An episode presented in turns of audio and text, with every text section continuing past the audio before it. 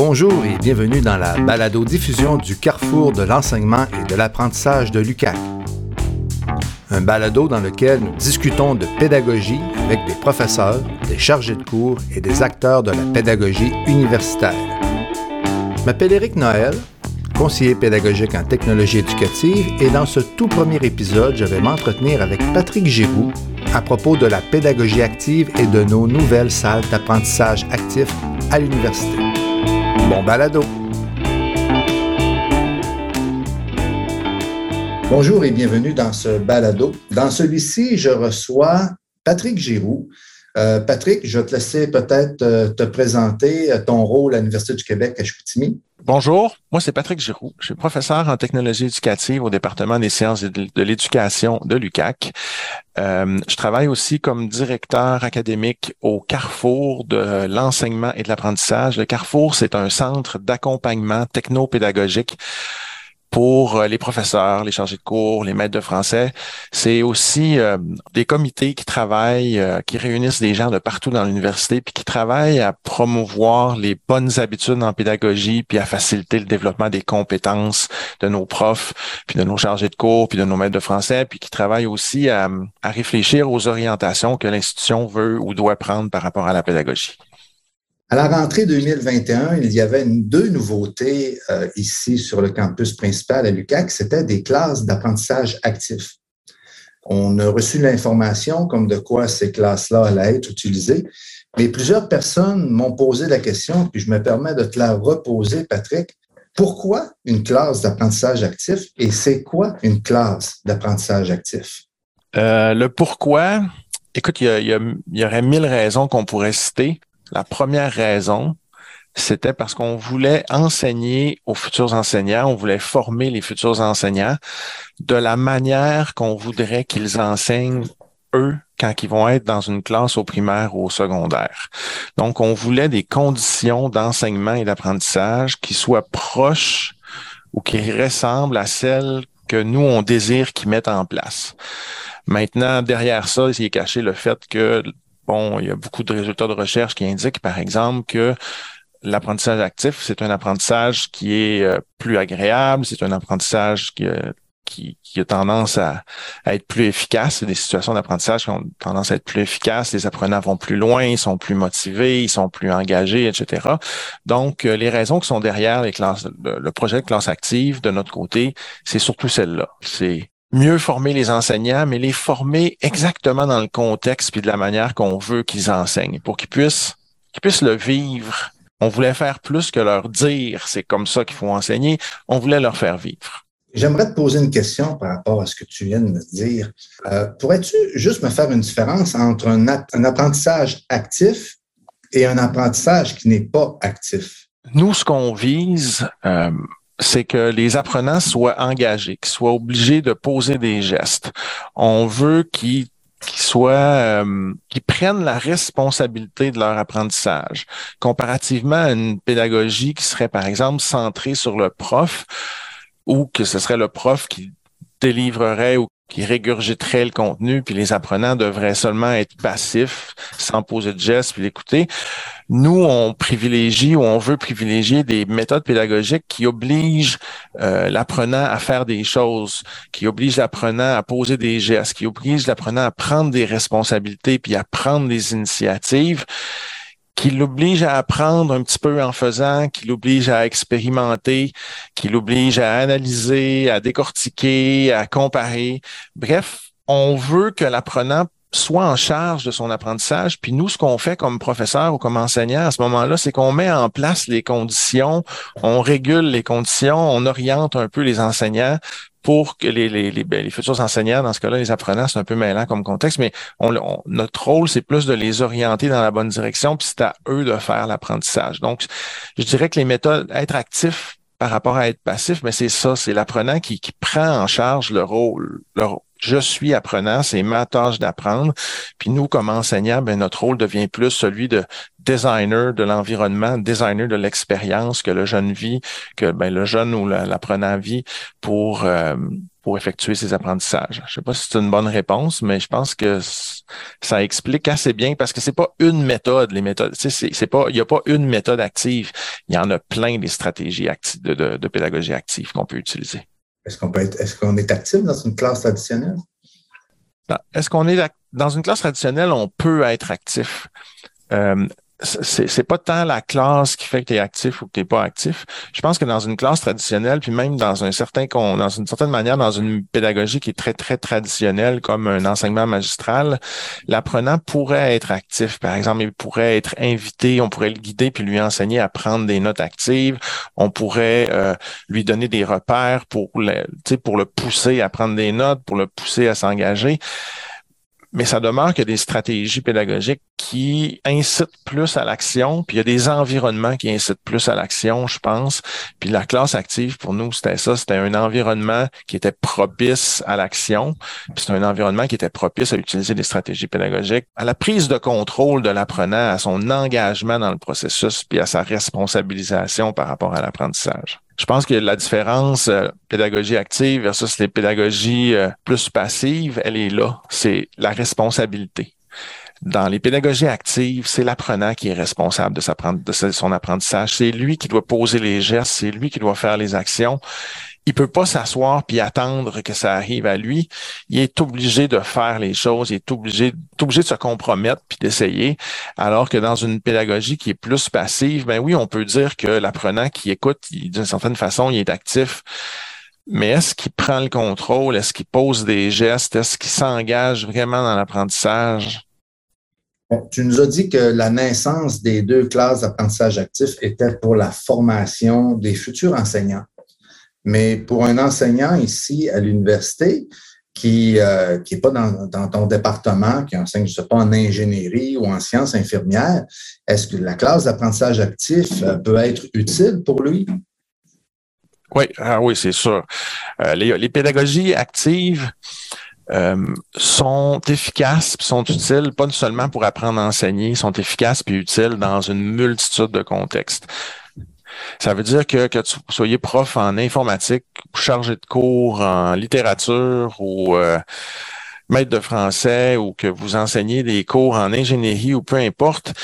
Euh, si euh, dans votre pédagogie, vous aimez ça, par exemple, les engager dans des analyses ou faire que les, les, les faire travailler autour de projets ou les classes actives, elles peuvent être utilisées par tous les enseignants dans toutes les disciplines. Le, le, le c'est pas exclusif aux sciences d'éducation, l'efficacité des pédagogies actives. C'est quelque chose que la recherche nous apprend que l'apprentissage est plus durable, l'apprentissage est plus facile, mais c'est pas seulement en éducation, c'est vrai, peu importe la discipline. Par exemple, dans un cours de langue, ben, les professeurs de langue, de, de d'anglais, français langue seconde ou anglais langue seconde ou d'espagnol, ben, c'est très rare qu'ils privilégient des stratégies euh, de pédagogie qui sont passive. Hein, ils vont, ils vont, oui, ils vont faire un petit peu de magistral, mais souvent dans ces cours-là, par exemple, mais ces, ces profs-là, ces enseignants-là, ils ont rapidement compris, puis ça fait longtemps qu'ils ont compris que c'est mieux de mettre les apprenants en contexte, de les faire parler, de les faire lire, de les faire, de les obliger à échanger. Donc, ils créent des situations d'apprentissage où l'apprenant est très, très actif pour qu'il il s'exerce à maîtriser la langue, s'exerce à parler, à lire, à l'écrire. Donc, euh, dans les cours de langue, ça peut très, très bien faire. En ingénierie, on pourrait, par exemple, il y a plusieurs cours puis plusieurs professeurs des de cours qui donnent des cours qui sont structurés autour d'une approche par problème. Hein. Ils font des petites capsules de magistral, des petites lectures, puis après ça, ils, ils, lancent des défis ou ils lancent, ils présentent des problèmes à leurs étudiants qui doivent les résoudre ou qui doivent les modéliser et puis qui, doivent travailler hands-on, les mains sur, sur les mains dans, dans, dans le cambouis, je dirais, là, puis qui doivent essayer de trouver une solution. Ça, c'est des exemples de stratégies actives qu'on peut vivre dans toutes les disciplines, puis qui sont vécues là, euh, quotidiennement à l'UCAC euh, dans d'autres disciplines que les séances d'éducation.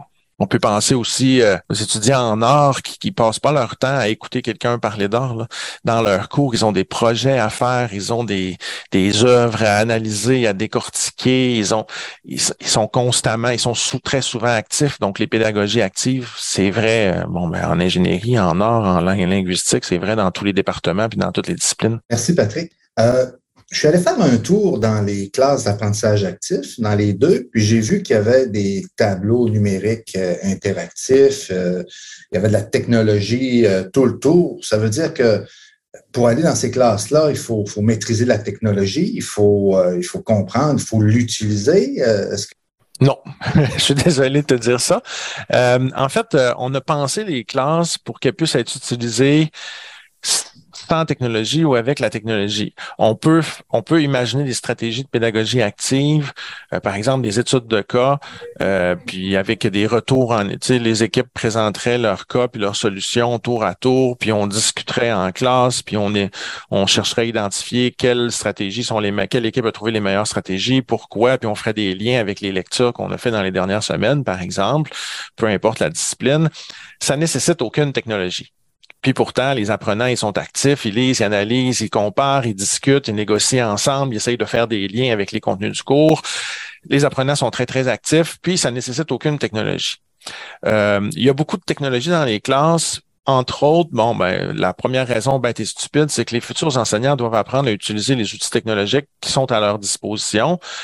Euh, ces outils technologiques-là offrent des possibilités, mais tu n'es pas obligé de les utiliser. Par exemple, on a mis des outils aussi dans la classe. Euh, c'est des petits tableaux blancs tout simples que tu utilises avec un crayon euh, effaçable puis une efface que tu peux déplacer, mettre sur les tables. C'est absolument pas technologique, mais à ma connaissance, c'est l'élément des classes actives qui est le plus utilisé. Puis c'est tellement simple, ça fonctionne toujours, c'est jamais buggé, ça a, ça a des, belles qualités. Puis euh, c'est, ça, ça demande tout le monde sait écrire, tout le monde est capable de dessiner, tout le monde est capable d'effacer, donc ça demande absolument pas de préparation, pas de développement de compétences euh, autres. Euh, donc la réponse courte, non, tu n'es pas obligé d'utiliser le numérique dans les classes d'apprentissage actif. Tu n'es pas obligé de mobiliser le numérique pour utiliser des stratégies de pédagogie active. Maintenant, est-ce que le numérique peut apporter à? Ben oui, le numérique ouvre des portes, mais c'est pas obligatoire. Il y a un autre élément des classes actives qui est absolument pas techno. Euh, c'est la flexibilité. Dans ces classes-là, là, euh, si quand tu as été, quand tu as visité, tu as peut-être remarqué que les chaises peuvent se bouger, les tables peuvent se plier, on peut les pousser dans un coin. Ça, c'est des caractéristiques qui sont absolument pas techno. C'est juste des, des, des, des choses, des, des facilités qu'on s'est données. Hein. C'est très facile de, de prendre les tables, de toutes les, les plier, de les pousser dans un coin. Donc, dans un cours, si vous avez besoin de, de dans un, vous avez besoin de monter une chorégraphie, euh, ben vous avez de la place. Euh, euh, en, cinq minutes, là, on peut tout tasser, puis tout, cinq autres minutes, on peut tout remettre à sa place. Par exemple, dans mes cours de techno, euh, il vient un moment où euh, cette session-ci, je le fais pas, mais plus tard dans, dans, dans, le cheminement des étudiants, ils vont travailler avec les robots. On va faire de la robotique pédagogique et de la programmation quand les étudiants les programment, ils pensent qu'il va aller droit, qu'il va tourner à gauche, mais des fois, ça fait pas ce que les étudiants ils veulent. Donc, on, on travaille pas sur une table. Plutôt, on pousse toutes les tables dans le coin, on se fait de l'espace, puis on travaille sur le sol, comme ça, les robots peuvent pas tomber. Fait que, il y a tout l'aspect, euh, c'est absolument pas techno, mais ces classes-là ont un potentiel, cette facilité-là, cette flexibilité-là, où on peut les reconfigurer. Vous, vous avez besoin, vous voulez faire un débat. Ben, les tables, en trois minutes, elles sont euh, face à face. Euh, puis vous avez l'équipe A puis l'équipe B, une à votre gauche, une à votre droite, puis vous pouvez animer un débat. Vous voulez faire une table ronde, vous avez invité deux ou trois personnes dans votre cours, vous voulez faire une table ronde, ça prend cinq minutes. Les tables, elles sont, vous les avez, vous avez débarré les roues, vous les avez toutes placées, les chaises roulent, ça fait pas, pas trop de bruit. Euh, puis vous avez une table ronde. Donc, elles offrent énormément de flexibilité. Puis ça, ça, puis tu sais, la techno, elle fait, elle reste sur les murs, elle reste dans le poste du prof, c'est tout. On l'utilise juste pas dans ces cas-là. Puis ça permet quand même des apprentissages qui sont très actifs puis très engagés. Peut-être une dernière question, euh, Patrick. Euh, on parle de, de l'enseignant depuis tantôt. Comment, quelle est la réaction des étudiants quand ils arrivent dans cette classe-là, lorsqu'ils utilisent cette classe-là? La réaction, c'est euh, un peu un choc d'abord, puis après ça, ils adorent. C'est un choc parce que c'est pas à ça qu'ils s'attendent. Ils s'attendent à être assis, ils s'attendent à ce qu'on leur parle, qu'on leur donne des travaux à faire, puis qu'ils fassent les travaux. Donc, quand euh, vous leur parlez pendant 30 minutes, puis là, vous leur dites, bon, au travail, puis que vous arrêtez de parler, puis là, ils regardent, ils disent, on a vraiment, tu sais, puis là, ils ont l'air de se dire, on a-tu vraiment le droit d'utiliser le TNI comme on veut? On peut-tu, là, il veut-tu vraiment qu'on bouge les tables, puis qu'on fasse des, des, des, des, tables de quatre? Puis il y a un peu de surprise, tu sais, il y a de l'étonnement. Euh, des fois, il y en a qui aiment moins ça. Il y a, il y a des élèves qui sont des étudiants qui sont très, très euh, très, très à l'aise, puis très, très performant dans le modèle. Le prof parle, j'écoute, je me souviens de tout, puis je régurgite à l'examen. Là, on leur propose carrément autre chose. Mais passer, je te dirais, passer euh, un ou deux cours, euh, les étudiants, ils adorent, je pense. Ils aiment vraiment. Ils rentrent dans la classe, sont, sont de bonne humeur. Tu, les mets en action, puis go, ils se mettent en équipe, ils ferment les rideaux. Il y a des rideaux qui séparent les équipes, ils ferment les rideaux, ils font le petit travail. Euh, ils, comprennent vite qu'ils peuvent se lever, aller demander de l'aide, qu'ils peuvent s'entraîner. Ils, comprennent vite, mais euh, la réaction en général dans mon cours, puis de ce que j'ai entendu des collègues, c'est un petit peu de surprise au début, un petit choc, puis ça se place assez vite. Puis après ça, les étudiants, ils aiment, puis ils, se rendent compte de la différence quand ils vont dans d'autres salles de classe, puis que la pédagogie n'est pas la même. Très intéressant euh, tout ça. Euh, si on, nous donnait le mandat de construire une troisième euh, claque ici à l'université, est-ce qu'on la construirait exactement comme les deux qu'on a déjà ou quel changement on ferait? C'est quoi ton, ton idée là-dessus? J'irais moins compliqué pour la techno. Il y a des choses que je garderais qu'il faut absolument garder. Hein. Il y a les choses qu'on ferait différemment, puis il y a les choses qu'on a appris. Moi, les rideaux qui séparent les équipes, euh, je ne pensais pas que c'était nécessaire, vraiment pas. J'étais, je trouvais que c'était une dépense inutile. Euh, les étudiants adorent. C'est, les étudiants se lèvent pour les fermer, puis ils veulent, ils veulent garder le petit secret. Là. C'est leur petite analyse, puis leur petit travail, puis là, ben, ils veulent garder le punch pour présenter ça à toute la classe après ou peu importe. Donc ça, c'est, c'est vraiment c'est tout simple. C'est quasiment rien. Euh, J'étais déçu, en plus, parce que ça coûte cher, mais ça ça l'isole pas vraiment du bruit, mais c'est pas grave pour les étudiants. Ça, ça, ils aiment beaucoup. Ça, il faut conserver ça. Les petits tableaux que j'ai mentionnés plus tôt, c'est des petits tableaux blancs, euh, tout bêtes, puis qu'on ils ont un rail sur les murs, on peut les accrocher, par exemple, pour faire euh, une présentation, mais les étudiants peuvent prendre les tableaux, sont, sont assez petits pour qu'ils puissent les manipuler, les apporter euh, sur leur table, travailler. En plus, ils sont recto-verso, fait qu'ils peuvent commencer d'un côté, puis faire un autre exercice de l'autre, puis là, ou faire un autre modèle ou un schéma ou peu importe ce qu'ils ont à faire de l'autre côté, puis après ça, ils peuvent le présenter. Ça, c'est un must, ça, il faut garder ça. En fait, ça, moi, je, suggère de le mettre dans toutes les classes de l'UCAC. C'est un moyen de prendre nos classes qui sont très, très randonnions, enseignement magistral, très, très pleines d'étudiants. Mais ça, c'est quelque chose, si on veut, si on veut que la, salle de classe puis que l'environnement de classe propose ou facilite des approches euh, actives, on pourrait prendre cette caractéristique, cet élément-là des salles de classe actives, puis l'apporter dans toutes les classes de l'UCAC, puis je suis sûr que ça sera un, ça deviendrait vite un must dans toutes les classes. Merci beaucoup, Patrick, euh, pour avoir participé à ce tout premier balado. Puis en terminant, euh, s'il y a des enseignants qui veulent en savoir plus sur l'apprentissage actif ou sur nos claques, CLAC, c'est un peu notre acronyme pour classe d'apprentissage actif. Euh, est-ce que tu as une idée comment les orienter, à qui s'adresser? Ah oui, ça. Euh, vous pouvez soit envoyer un courriel à carrefour commercial ucac.ca, puis mentionner dans le courriel que vous voulez vous familiariser avec les classes d'apprentissage actif, ou si jamais vous avez réservé une salle de, classe d'apprentissage actif, ben demander de l'aide ou de l'accompagnement pour euh, planifier votre, euh, votre utilisation. Et puis, euh, nos conseillers pédagogiques à l'UCAC qui vont se faire un plaisir de, de, travailler avec vous, de collaborer avec vous, puis de vous aider à tirer le maximum de ces salles de classe-là. Merci beaucoup, et on se dit à la prochaine. Bye tout le monde. Vous venez d'écouter le balado du carrefour de l'enseignement et de l'apprentissage de l'UCAC. N'hésitez pas à vous abonner afin d'être averti dès la sortie d'un nouvel épisode. Pour tout commentaire, vous pouvez nous écrire à carrefour.ucac.ca. Merci et à la prochaine.